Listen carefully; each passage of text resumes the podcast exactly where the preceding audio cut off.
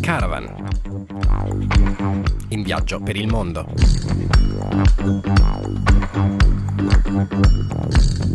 Buon pomeriggio e benvenuti a Caravan, la nuova trasmissione di Samba Radio in collaborazione con ACAVE, l'associazione 46esimo Parallelo. La voce che vi parla in studio è di Nicola Pifferi, in redazione ci sono Andrea Tomasi e Raffaele Crocco, in regia Giorgia Roda.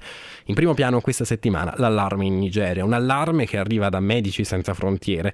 Migliaia di persone che vivono nel nord-est della Nigeria sono privi di aiuti, molti di loro sono intrappolati in una morsa. C'è il problema delle violenze di Boko Haram e dall'altra ci sono le forze di reazione.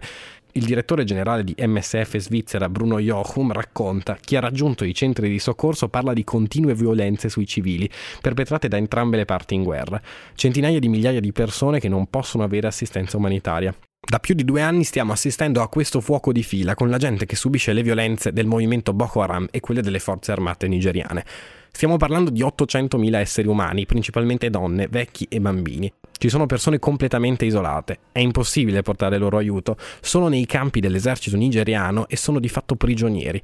In sette anni di insurrezione il movimento Boko Haram ha sterminato 15.000 persone e costretto 2 milioni ad abbandonare le loro case. Negli ultimi sei mesi l'accesso allo stato di Borno è migliorato un po' e là, dicono medici senza frontiere, si sono viste persone morte di malnutrizione. I programmi di aiuto e di distribuzione di cibo hanno aiutato, ma la situazione è ancora estremamente fragile. C'è zero considerazione per i civili e non è la prima denuncia di MSF. Già lo scorso novembre, nello stato di Borno, dilaniato da anni di scontri, la ONLUS ha parlato della mancanza di alimenti. I tassi di mortalità infantile sono elevatissimi. Ogni giorno muoiono 5 bambini su 10.000 nel campo di Muna Garage e 8 su 10.000 a Custom House, rispettivamente 2,5 e 4 volte la soglia d'emergenza.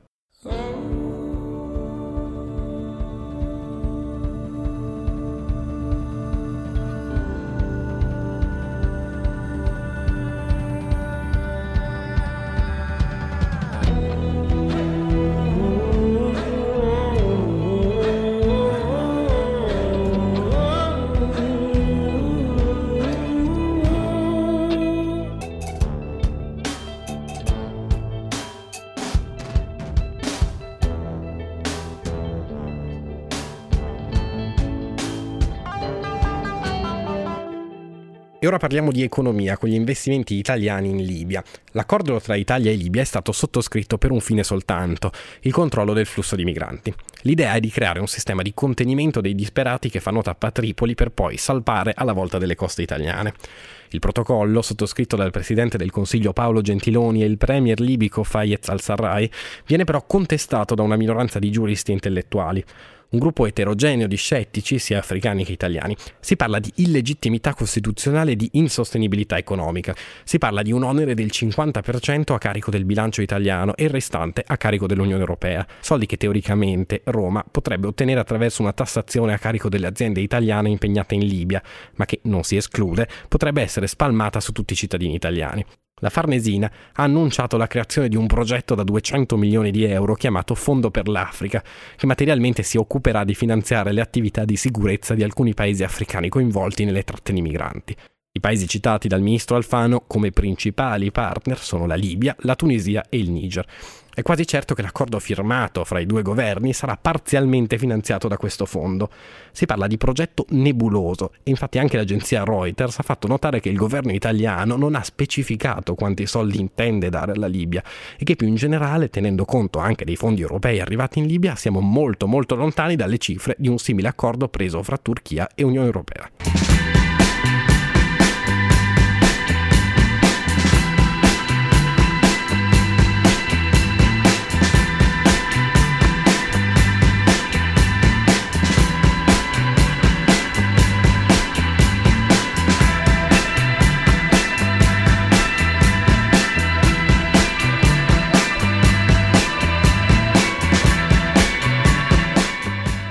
E ora il personaggio della settimana di Caravan, Teodoro e Teodorin.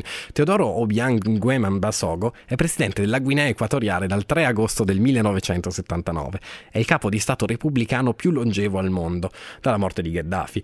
Nel 2006 il suo nome era finito sulla rivista Forbes come ottavo capo di Stato più ricco del mondo, il più ricco dell'Africa e il secondo più ricco, eh, non monarca. Si parla di un capitale da 600 milioni di dollari, frutto di anni di affari e di commissioni tra le sue attività personali e il patrimonio del paese, che è la terza cassaforte petrolifera dell'Africa. Gli oppositori lo hanno accusato di cannibalismo e di sterminio. Avrebbe fatto uccidere 40.000 persone. Sia gli Stati Uniti che la Francia lo hanno indagato per riciclaggio. Ma se il presidente non è così noto alle cronache occidentali, il figlio ehm, compensa. E da anni i riflettori sono puntati veramente su di lui. Teodoro Nguema Obiang Mangue, meglio noto come Teodorin, 47 anni, ehm, vicepresidente della Guinea Equatoriale, si è fatto conoscere nel mondo per la sua vita mondana, per la sua passione per le Lamborghini, il lusso, le prostitute e Hollywood. Il celebre Pollo è alla sbarra in Francia, un processo eh, in contumacia per riciclaggio, abuso di beni sociali, approvazione indebita, abuso di fiducia, corruzione, per somme pari ad almeno 100 milioni di euro.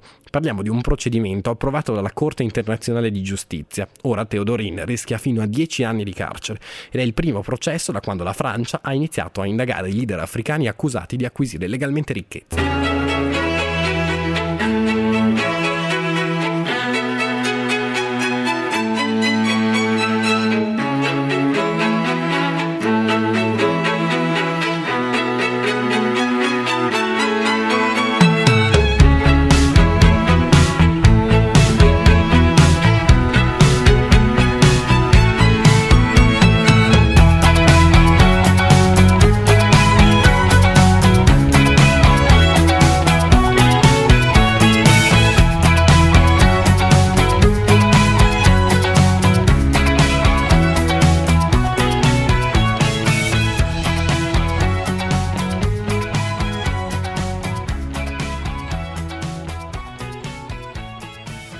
E adesso le news di Caravan della settimana.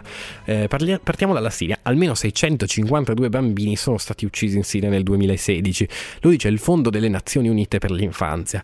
L'UNICEF specifica che almeno 255 bambini sono stati uccisi mentre erano a scuola o nelle vicinanze, mentre 1,7 milioni di giovani non possono più frequentarla. Una scuola su tre in Siria è inutilizzabile, altri 2,3 milioni di bambini sono rifugiati in altre parti del Medio Oriente. Parliamo adesso di allarme fame. 20 milioni di persone rischiano di morire di fame in Yemen, Sud Sudan, Somalia e nel nord-est della Nigeria. È la più grave crisi umanitaria del mondo dopo la fine della seconda guerra mondiale nel 1945. Parola di Stephen O'Brien, sottosegretario delle Nazioni Unite per gli affari umanitari. Entro luglio servono 4,4 miliardi di dollari solo per salvare lo Yemen. E poi la pace in Medio Oriente. È possibile ed è arrivato il momento di fare un accordo. Lo ha detto il presidente americano Donald Trump in una conversazione telefonica con il presidente palestinese Mahmoud Abbas. Un accordo, ha dichiarato, non solo darebbe ai israeliani e palestinesi la pace e la sicurezza che meritano, ma avrebbe anche riflessi positivi nella regione e nel mondo. Si conclude così la puntata di Caravan di oggi. Trovate tutti i nostri podcast sul sito www.sambaradio.it. In redazione oggi c'erano Andrea Tomasi e Raffaele Crocco, in regia Giorgia Roda, la voce che vi parla è di Nicola Pifferi. Buona serata. Caravan. In viaggio per il mondo.